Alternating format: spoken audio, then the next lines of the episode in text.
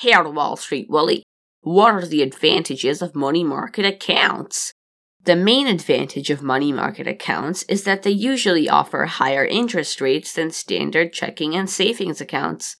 Unlike traditional savings accounts and CDs, they make it easier to withdraw, deposit, and transfer money. Often, you can write checks and use a debit card at ATMs or to make purchases, although there could be some restrictions on the number of transactions.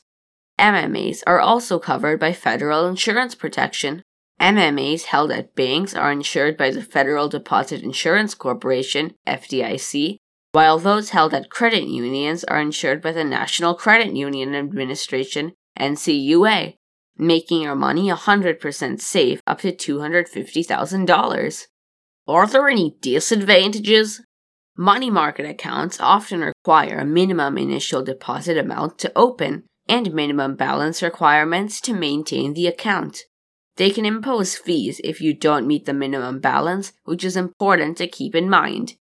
Although the Fed has removed the restriction on withdrawals and transfers from MMAs, individual banks can still impose restrictions on the number of transactions made in a money market account and charge a fee for each additional transaction. Some MMAs also have an ongoing account maintenance fee. Even with the higher interest rates, they could still pay less than some high yield savings accounts or CDs. What are the differences between money market accounts and money market funds? That's an excellent question, Super Cooper, but that's a topic for another time. Thank you very Wall Street Willie. You're welcome, Super Cooper. Remember, finance is your friend.